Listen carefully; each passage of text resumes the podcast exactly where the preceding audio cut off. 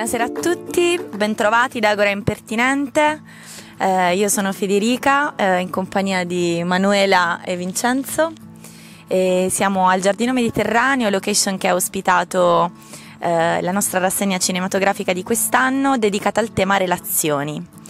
Eh, iniziamo questa, questa, puntata eccezionale eh, parlando proprio di, diciamo de, dell'argomento che abbiamo scelto e del perché abbiamo appunto pensato di eh, parlare e mm, eh, rintracciare diciamo qualcosa eh, rispetto al tema delle relazioni.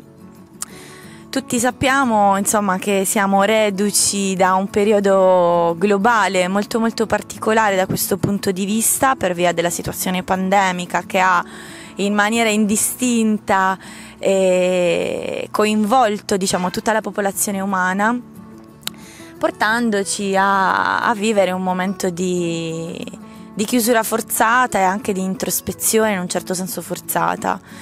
E da lì eh, sono nate appunto delle domande mh, mm, dentro ognuno di noi, ma poi anche nel gruppo. Eh, rispetto al, al relazionarsi, a quanto le relazioni possano essere eh, possibilità di incontro, luogo di scambio, confronto e quanto diciamo questo spazio sia in realtà eh, uno spazio che si vive in primis con se stessi e poi con gli altri in maniera diciamo differenziata con varie sfumature in base a quelli che sono, quelli che sono i legami e l'intensità dei legami. E a tal proposito mi viene in mente un articolo che ho letto qualche tempo fa, scritto da una giornalista eh, americana del New York Times, eh, che, si, che, si, interrogava, si, si, si chiedeva insomma eh, quale fosse la definizione delle, delle, persone con cui noi entriamo in relazione ma che non sono dei nostri amici o dei nostri parenti prossimi. Ehm, per esempio, non lo so, il benzinaio di fiducia o il barista dove si, ci si ferma a prendere il caffè tutte le mattine, uh, o anche la gente che, che, condivide uno stesso spazio, uno stesso luogo, mi vengono in mente le folle dei concerti o uh, insomma la gente che va al cinema, ecco, tornando, tornando a noi, le persone che condividono un momento, che si ritrovano Uh, perché sono state tutte portate diciamo, a scegliere uh, di andare a vedere un film uh, pur non conoscendosi e magari si, ci si scambia nell'attesa, nella pausa, insomma in tutti quei tempi un po' vuoti dove però appunto si fa vuoto fertile che crea proprio spazio relazionale. Eh, e questo è stato il motivo, uno dei, dei motivi principali, credo ragazzi, mm, se, se vado errata eh, ditemelo. E, mh, per cui insomma abbiamo pensato al, alla relazionalità come tema, come sfondo e filo conduttore di tutta la rassegna cinematografica di quest'anno che eh, diciamo, si è svolta in due modalità. Per la prima parte abbiamo proiettato eh, cinema d'autore, eh, mentre la seconda parte della rassegna ha riguardato prevalentemente il cinema d'animazione. E, ecco, uh, per entrare nel vivo dei film che abbiamo, che abbiamo guardato insieme qui al giardino, mh, mm, parto proprio dalla, dal primo film proiettato, Moonrise Kingdom, un film di Wes Anderson eh, dove mh, mm, dal mio punto di vista diciamo, il concetto di relazione uh, investe più piani e più livelli. Uh, mi, viene, mi, viene, subito in mente, diciamo, non, non, riporto un attimo la trama se non dicendovi che è la storia d'amore tra due ragazzini che si incontrano uh, in, un, uh, in, un, campo scout eh, e si innamorano. Sono due preadolescenti di circa 13 anni e, e, e, vivono questa loro relazione d'amore in maniera inizialmente furtiva, tanto da essere indotti al, alla fuga eh, per poter stare insieme. Eh, cosa accade? Accade che eh, quello che diciamo, a me ha colpito del film è proprio la relazione con l'autorità. L'autorità in questo caso, diciamo, eh, incarnata, rappresentata dal capo scout che, che, che prova ad osteggiare in tutti i modi eh, questo, questo amore, che non crede a questo amore. E quindi eh, la domanda che mi sono fatta guardando questo film è stata questa. Mm, com'è, com'è, possibile, com'è, come viene a crearsi quella, quella, situazione per cui il mondo adulto non riesce a dare fiducia a, ad, un amore, ad un amore adolescenziale, non riesce a credere alla purezza di questo amore. Mm, e quindi dicevo, no, questo ostruzionismo, questo, questo, andare contro, tanto da costringere i ragazzini proprio ad allontanarsi, a separarsi, a dissociarsi da quel contesto collettivo che non dà fiducia. E quindi mh, la relazione, ecco, dal mio punto di vista, dopo aver guardato questo film, è un po' una relazione duplice, ambigua, che spesso può, può crearsi nel momento in cui eh, diciamo appunto non sempre entrare in relazione significa confrontarsi, ma molto spesso può essere anche entrare in conflitto.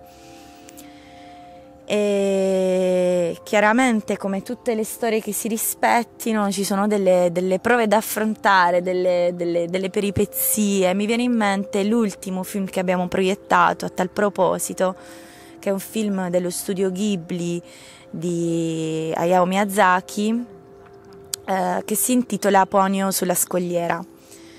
E mm, anche questo è un amore, diciamo tra virgolette, infantile, è un amore molto puro, esatto, ehm, perché è la storia d'amore tra, tra due bambini dell'età di 5 anni, in particolare un bambino umano è una creatura del mare, un, un piccolo pesciolino rosso arrivato sulla terra e trasformatasi in una, uh, in una bambina. Poi al termine della storia, insomma, lei diventerà una bambina e sceglierà di, di vivere questo amore uh, con, con, con, quella che diventa la sua nuova famiglia.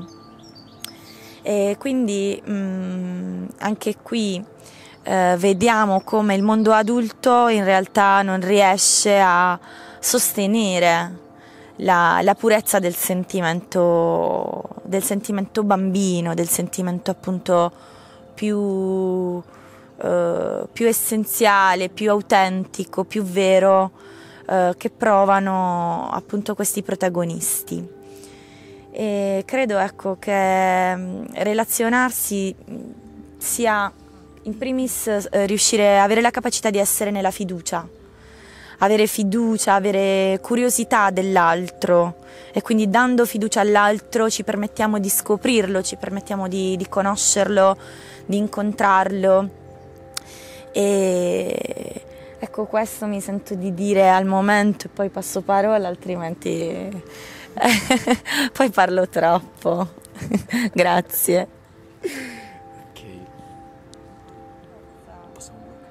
Grazie Federica per eh, la parola datami. E, ehm, a tal proposito, riguardo al primo film di cui parlavi, Moonrise, eh, vorrei ricollegarmi con eh, il cinema d'autore, eh, con uno dei film del cinema d'autore di Xavier Dolan, eh, J'ai tué eh, in cui appunto si parla del rapporto conflittuale che c'è tra i due protagonisti, la mamma e il figlio. Um, è molto interessante appunto la, um, la, questione di cui poi parlò anche Dolan, infatti questo è il suo primissimo film, il suo esordio, uh, in cui anche egli diciamo, recita. Uh, e lui parlò della uh, compresenza, dell'assenza e della presenza paradossalmente. Infatti eh, questo diciamo, rapporto conflittuale dettato tra Lodi e Tamo eh, denota proprio come l'assenza della mamma a volte sia necessaria nella vita del figlio e allo stesso tempo quando il figlio deciderà di scappare dalla mamma stessa con il proprio ragazzo, eh, proprio in quel momento il figlio si renderà conto che in realtà era fondamentale appunto quel, quel conflitto. Um, interessante è anche come uh, riaggancia Dolan uh, la musica stessa, quindi uh, diciamo la compresenza tra la musica classica e quella, quella, pop, che denota proprio tutto, um, tutto l- la, tutta l'atmosfera di ribellione che c'era all'interno eh, del, del, protagonista. Infatti una delle caratteristiche principali della cinematografia di Dolan è proprio quella di voler trasportare non solo attraverso diciamo, eh, la, um, la, scena, eh, ciò che il protagonista sente, vuole trasmettere appunto, eh, quindi non solo attraverso i colori, la, la ripresa, ma soprattutto attraverso la musica. Uh, e uh, a tal proposito vorrei anche ricollegarmi ad un, uh, ad un altro film sempre della rassegna del cinema d'autore che è quello di Rosso Istanbul, uno dei secondo la critica migliori di Ozpetek, in cui il tema proprio della relazione viene, a, mh, mm, viene a, ad essere interpretato con diciamo, l'immaginazione perché il protagonista proprio nel momento in cui decide di fuggire fuggire e di ritor- mm, sì, ritornare meglio eh, nella propria città natale, rincontra tutti eh, i personaggi che nella, loro, nella, sua vita sono stati presenti eh, e alla fine si rende conto di come appunto essi in realtà eh, siano soprattutto parte della sua immaginazione. Eh, Ozpetek ehm, durante appunto diciamo la la critica di questo film infatti eh, enunciò proprio la, la, musa ispiratrice di questo, di questo, film che fu proprio Fernando Pessoa, eh, l'autore del libro dell'inquietudine, il quale ehm, ehm, eh, iniziò appunto a scrivere proprio grazie al suo potere immaginifico. Eh, quindi ehm, reinterpretare appunto questa, questa, questa teoria appunto dell'immaginazione attraverso la storia eh, e non solo, anche le relazioni che fanno parte di questa storia è stato molto difficile per Ozpetek in quanto ci sono anche alcuni, alcune scene di, di impronta eh, autobiografica. Eh, e proprio qui il, la relazione quindi è ambigua eh, proprio come, come parlavi di, eh, proprio riguardo a cosa dicevi prima quindi eh, l'ambiguità che si viene poi a creare non solo fra l'odi e tamo ma anche fra la realtà e l'immaginazione ciò che sto vivendo con una persona è reale o fa parte semplicemente di qualcosa che io costruisco rispetto a ciò che la persona mi ha dato. Molto interessante. Passo la parola a Manu? Uh, sì, vorrei fare un intervento certo. a proposito, grazie. Uh, mentre parlavi Vincenzo mi hai fatto um, pensare diciamo, a due, due, immagini, due riferimenti. Uh, quando appunto raccontavi della, del ritorno del protagonista a Istanbul uh, e del ritrovare un po' uh, quella che è stata poi um, la sua terra natia, le, appunto delle persone, delle relazioni che lui aveva.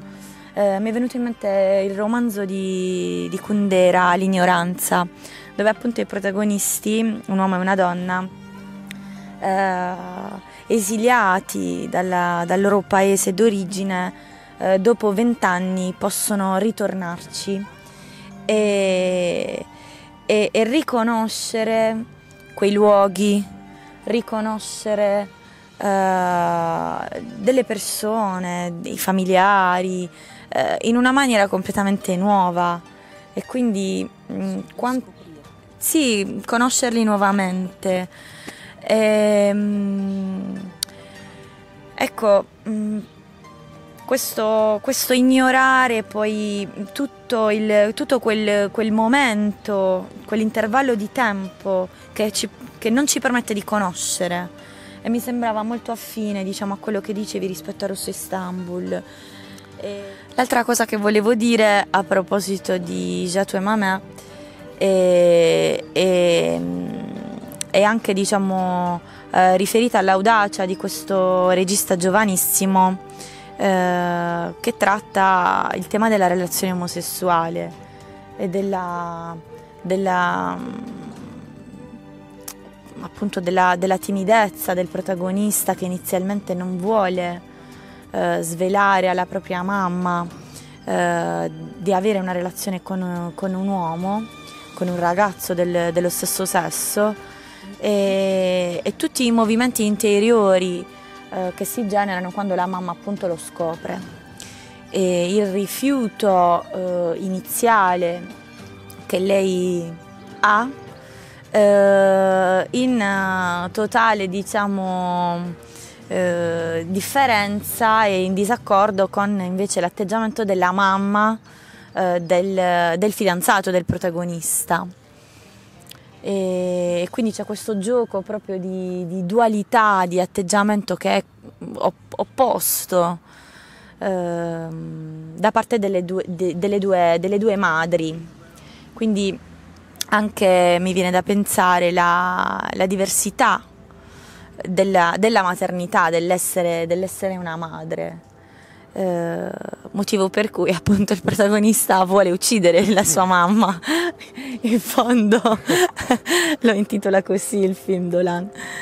E ecco sì, questo volevo dire, Manu ti passo la parola così possiamo proseguire.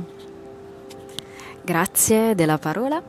E, um, mi ricollego a um, quanto aveva già anticipato Vincenzo, che appunto uh, le relazioni sono importanti uh, e sono bellissime perché uh, a volte nascono anche grazie a, alla musica, all'arte.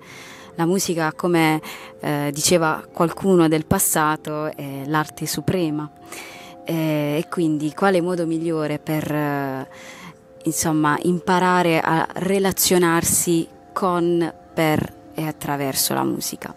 E in effetti abbiamo scelto Yesterday, che è um, un film, posso dirlo, è un pochino leggero rispetto a, agli altri, ai precedenti, e, e, mm, sì, ai precedenti eh, film in programma, ma questo non vuol dire meno interessante perché ehm, il regista eh, ha toccato le, le, corde giuste, insomma, ehm, nonostante la eh, leggerezza. Eh, quindi sì, è stato un film spassoso, ma allo stesso tempo eh, ci ha fatto riflettere. E, ehm, mh, la storia, ve la racconto in sintesi, è mh, la storia di un musicista ormai fallito, eh, di Jack, che ehm, ha avuto un incidente stradale e all'improvviso ehm, perde la memoria e si ritrova ad essere l'unico uomo sulla Terra a mh, mm, conoscere il repertorio dei Beatles. Eh, quindi non a caso Yesterday è eh, l'omonima canzone di, um, dei Beatles che io credo sia una uh, tra le più belle insomma, um, della musica in generale cantautoriale. E, ehm, e quindi eh, Jack si ritrova ad essere l'unico a conoscere le canzoni dei Beatles e cerca di appropriarsene, di farle sue, di riproporle poi eh, con i suoi amici e um, c'è una scena in cui eh, lui per la prima volta no, eh, esegue il brano Yesterday e tutti eh, restano sbalorditi, quasi commossi e quindi um, dinanzi a tutta questa bellezza. E allora io mi sono chiesta, ma se non, non ci fossero stati i Beatles, insomma, noi come avremmo fatto? Um, perché è stata una band che ha segnato la storia, non è stata una band eh, indifferente, ha segnato un'intera generazione, parliamo di Beatlemania addirittura, ha segnato ehm, l'abbigliamento, eh, il parrucco, ehm, i modi di, ehm, di opporsi a, alla società. Ehm, senza Lennon, John Lennon non avremmo avuto il pacifismo, non avremmo avuto um, un, sacco davvero di, uh, di, di influenze e, e, quindi io direi, eh, anche Bera dice, eh, c'è da ringraziare insomma questa, questa musica eh, dei Beatles. Bera posso continuare, vero? raccontiamo, Ra- raccontiamo uh, ai nostri ascoltatori, sì, anche chi ci vede, che Vera è la nostra mascotte, uh, la mascotte di Agora Impertinente, che ci ha accompagnato eh, durante questi app- nove appuntamenti e non ci ha mollato un secondo come ora. Yesterday è l'ultimo film d'autore in programma per questa rassegna, ehm, invece il primo film d'animazione ehm, è eh, Gatta Cenerentola e di questo ce ne parlerà eh, la nostra Federica. Prego. Grazie. Allora sì, Gatta Cenerentola è un film del 2017 eh, concepito e partorito da quattro registi napoletani. Eh, l'abbiamo scelto anche per questo, perché Um, relazione come gioco di squadra, relazione come cooperazione, appunto questi registi collaborano per, per creare questo, questo bellissimo progetto cinematografico. E in particolare quello che mi ha colpito e mi ricollego un po' al discorso che facevi tu Manu rispetto a Yesterday è proprio, sono proprio le musiche. Infatti eh, Gatta Cenerentola si ispira alla, ad un'opera musicoteatrale del, del 72 di Roberto De Simone che a sua volta si ispira ad una fiaba, eh, ad, ad una fiaba appunto che andando ancora indietro si ispira insomma alla fiaba che tutti conosciamo che è la storia di Cenerentola.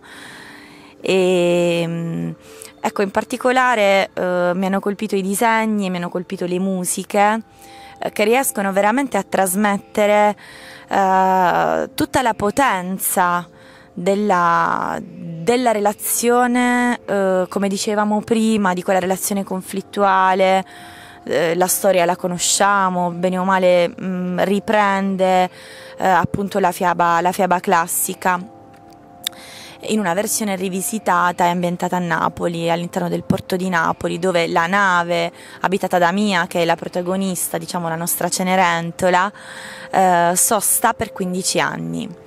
Eh, vittima di abusi e soprusi, eh, è costretta diciamo, a, ad occuparsi di tutte le faccende a bordo di questa, di questa nave che è diventata in realtà un bordello eh, trasformata in un bordello dove, dove le donne, ma anche mh, mm, c'è un personaggio maschile, eh, si prostituiscono.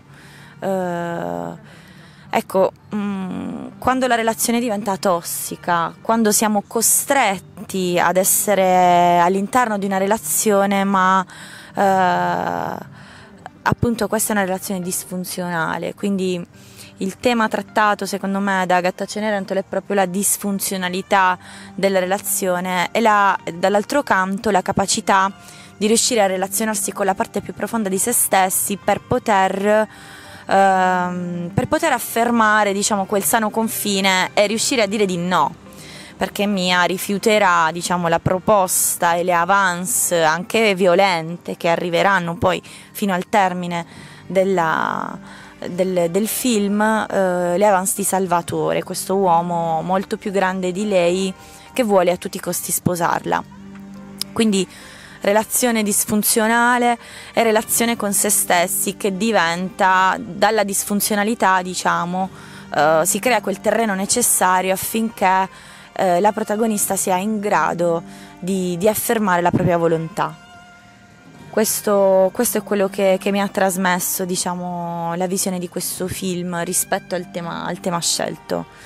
Uh, andando avanti, sì, abbiamo anche nella parte d'animazione trattato, continuato a trattare il tema delle relazioni e Manu vuoi, vuoi proseguire parlando dell'altro, del film successivo? Grazie. Sì, io credo che tutti questi temi eh, trattati ehm, nei film ehm, siano stati scelti eh, e accompagnati anche da un forte impatto visivo, cioè sono dei film spettacolari, anche a livello di, di grafica parlo, hanno tutti ehm, tipo, vedi ehm, la famosa eh, invasione degli orsi in Sicilia, è un film di eh, Lorenzo Mattotti, ho detto bene? di Lorenzo Mattotti ed è un film che ha una fa- fotografia pazzesca ci sono questi uh, toni caldi, uh, direi quasi autunnali. Uh, colori mediterranei siciliani, perché appunto eh, la storia parla di questa invasione eh, degli orsi in Sicilia. Eh, la storia si apre proprio con il rapimento di eh, Tonio, che è il figlio del, del gran re degli orsi, eh, che viene rapito eh, da ehm, dei cacciatori di montagne in Sicilia. E quindi si vede no, tutti questi orsi che partono ehm, alla riscossa per riscattare questo, questo orso, orsacchiotto, perché è vicino. E, ehm, e questo film, la tematica della relazione è importantissima perché eh, c'è proprio una riflessione ehm, sullo straniero, su, ehm, sull'invasione, la, appunto la contaminazione tra due mondi diversi perché abbiamo il mondo animale, gli orsi e il mondo umano, i cacciatori. E a un certo punto eh, dovranno confrontarsi eh, in una battaglia ehm, e gli orsi alla fine riusciranno a sconfiggere il Granduca di Sicilia Uh, grazie anche all'aiuto uh, di un mago, quindi c'è anche la componente della magia che non è uh, indifferente in questo film. E, um, come dicevo, um, appunto c'è stato un grandissimo uh, lavoro anche uh, da parte del fumettista, poi del regista fumettista, um, perché è riuscito a coinvolgere um, lo spettatore, uh, sia grande che, che piccolo, perché um, questa è una storia tratta da un libro per bambini di Dino Buzzati. Dino Buzzati è stato uno degli autori della letteratura italiana italiana del Novecento più importanti ehm, e quindi merita di essere ricordato ed è una storia che non si discosta tra l'altro dal, dal libro se non per l'aggiunta di una figura femminile ehm, all'interno de, appunto del film. Ehm, eh, che poi sarà la, l'amichetta di, eh, di, Tonio, appunto, il figlio del Gran Re. Ehm, andando avanti, perché ehm, questo film, come anche il prossimo, hanno in comune una serie di eh, tematiche.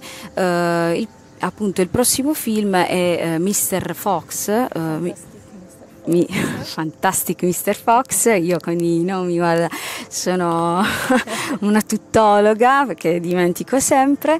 E, um, Fantastic Mr. Fox è un film di Wes Anderson, quindi l'abbiamo scelto nuovamente perché ci piace tanto la sua um, visione, la sua scrittura un po' ironica uh, e reale della, um, appunto del della, della, realtà, ecco, reale della realtà forse è un po' cacofonico, però um, ci piace. E, um, anche qui uh, c'è uh, il racconto prevede appunto la storia di una, di una volpe, eh, che è appunto Mr. Fox, che vive una vita abbastanza ehm, adagiata, felice, con, eh, con, sua moglie Felicity, e, eh, il suo figlio e il nipote. E a un certo punto eh, Mr. Fox si rende conto ehm, ehm, di essere un po' eh, come dire um, di non voler più vivere questa vita in modo tranquillo, decide di ritornare alla, alla, sua vita passata, una vita fatta di uh, furti, di, di, galline, insomma una vita quella per i, per i campi. Ehm, e infatti decide di, uh, di, trasferirsi con la famiglia in un albero maestoso ehm, e di dedicarsi, uh, oltre all'attività di giornalista, anche di nascosto ai furti furti di galline. Ehm, succede che ehm, durante questi furti eh, esso insomma deve confrontarsi con il mondo umano perché eh, verrà perseguitato da tre eh, ag- agricoltori eh, che vogliono a tutti i costi ovviamente demolirlo perché eh, ruba le galline di, di questi agri- agricoltori. E quindi è molto esilarante come, come, come storia, alla fine... Ehm, Mr. Fox riesce a vincere in un certo senso, a, a sconfiggere il, il, mondo umano e eh, quindi anche a salvare i suoi diritti da, animale. Ehm, quindi anche qui temi eh, come il potere nefasto, ehm, perché c'è il potere nefasto di un ceto eh, medio-alto, che appunto è quello de, dei proprietari terrieri, eh, in opposizione poi al ceto medio-basso ehm, dei contadini, perché Mr. Fox è un contadino a tutti gli effetti. Ehm, io sono rimasta molto colpita e chiudo, penso, ehm, particolarmente di una scena. C'è all'interno di Mr. Fox, quasi alla fine, dopo che eh, la volpe riesce a, a conquistare ehm, insomma, le sue terre, eh, la sua tana, Um, c'è una scena in cui con i suoi amici incontrano il lupo ed è una scena molto commovente perché eh, addirittura anche Mr. Fox riesce a commuoversi. Una, eh, per tutta la durata del film è sempre stato un animale così eh, coraggioso, spavaldo. Eh, e poi arriva questo lupo che un particolare che non è vestito, non indossa vestiti come loro, non parla e, e, quindi lui si commuove perché nel momento in cui dice ma tu hai paura di, del lupo, lui dice no, io ho la, soltanto la fobia e, e piange questo ci fa capire come in realtà Mr. Fox un po' rimpianga la sua vena selvatica, la sua la sua purezza, la sua libertà, perché eh, per eh, diciamo salvare, salvaguardare la felicità con la propria famiglia ha dovuto rinunciare a questa sua eh, anima insomma libera selvaggia come appunto lo è l'anima di un lupo. E quindi io sono rimasta molto colpita da questa scena e ehm, a conclusione di ciò io Ah, ecco, Vincenzo raggi- aggiunge qualcosa. Um, dopo diciamo la tua descrizione di Fantastic Mr. Fox, giusto? Ok. Maestra Federica, ehm, io credo che una delle prerogative fondamentali eh, che poi a lungo andare della, della rassegna abbiamo notato, credo, è stata proprio quella dell'importanza degli imprevisti cioè nel senso come gli imprevisti a volte vadano a eh, solidificare addirittura le stesse relazioni, anche eh, relazioni di tipo proprio tossico, eh, non solo, d'altro canto anche diciamo quelle di tipo ehm, benigno, eh, che portano poi i protagonisti a scoprirsi e scoprire. Uh, quindi uh, anche la visione appunto dell'imprevisto non solo come diciamo un avvenimento a caso ma proprio come una, un avvenimento fondamentale nella vita di ciascuno eh, ed, è, ed, è, molto bello soprattutto perché mm, dopo diciamo, un periodo pandemico eh, disastroso eh, possiamo renderci conto di come magari qualcosa che può eh, avvenire così da un momento all'altro in realtà non sempre porti eh, ecco, cose negative. Concludo così. Grazie. Grazie per questo intervento, sì, effettivamente uh, ci lasci, ci lasci riflettere appunto sulla, sulla su, su, su, quello che non è pianificato. E alla fine la relazione che cos'è se non un incontro imprevisto? E quindi eh, io direi che possiamo salutare sì. i nostri ascoltatori ringraziarli e, e grazie a, a, sì, a tutto il gruppo di Agora Impertinente ai ragazzi che si prendono cura del giardino mediterraneo, di Lega Ambiente, eh, del circolo di Andria e, eh sì, alla, alla, prossima, alla prossima rassegna.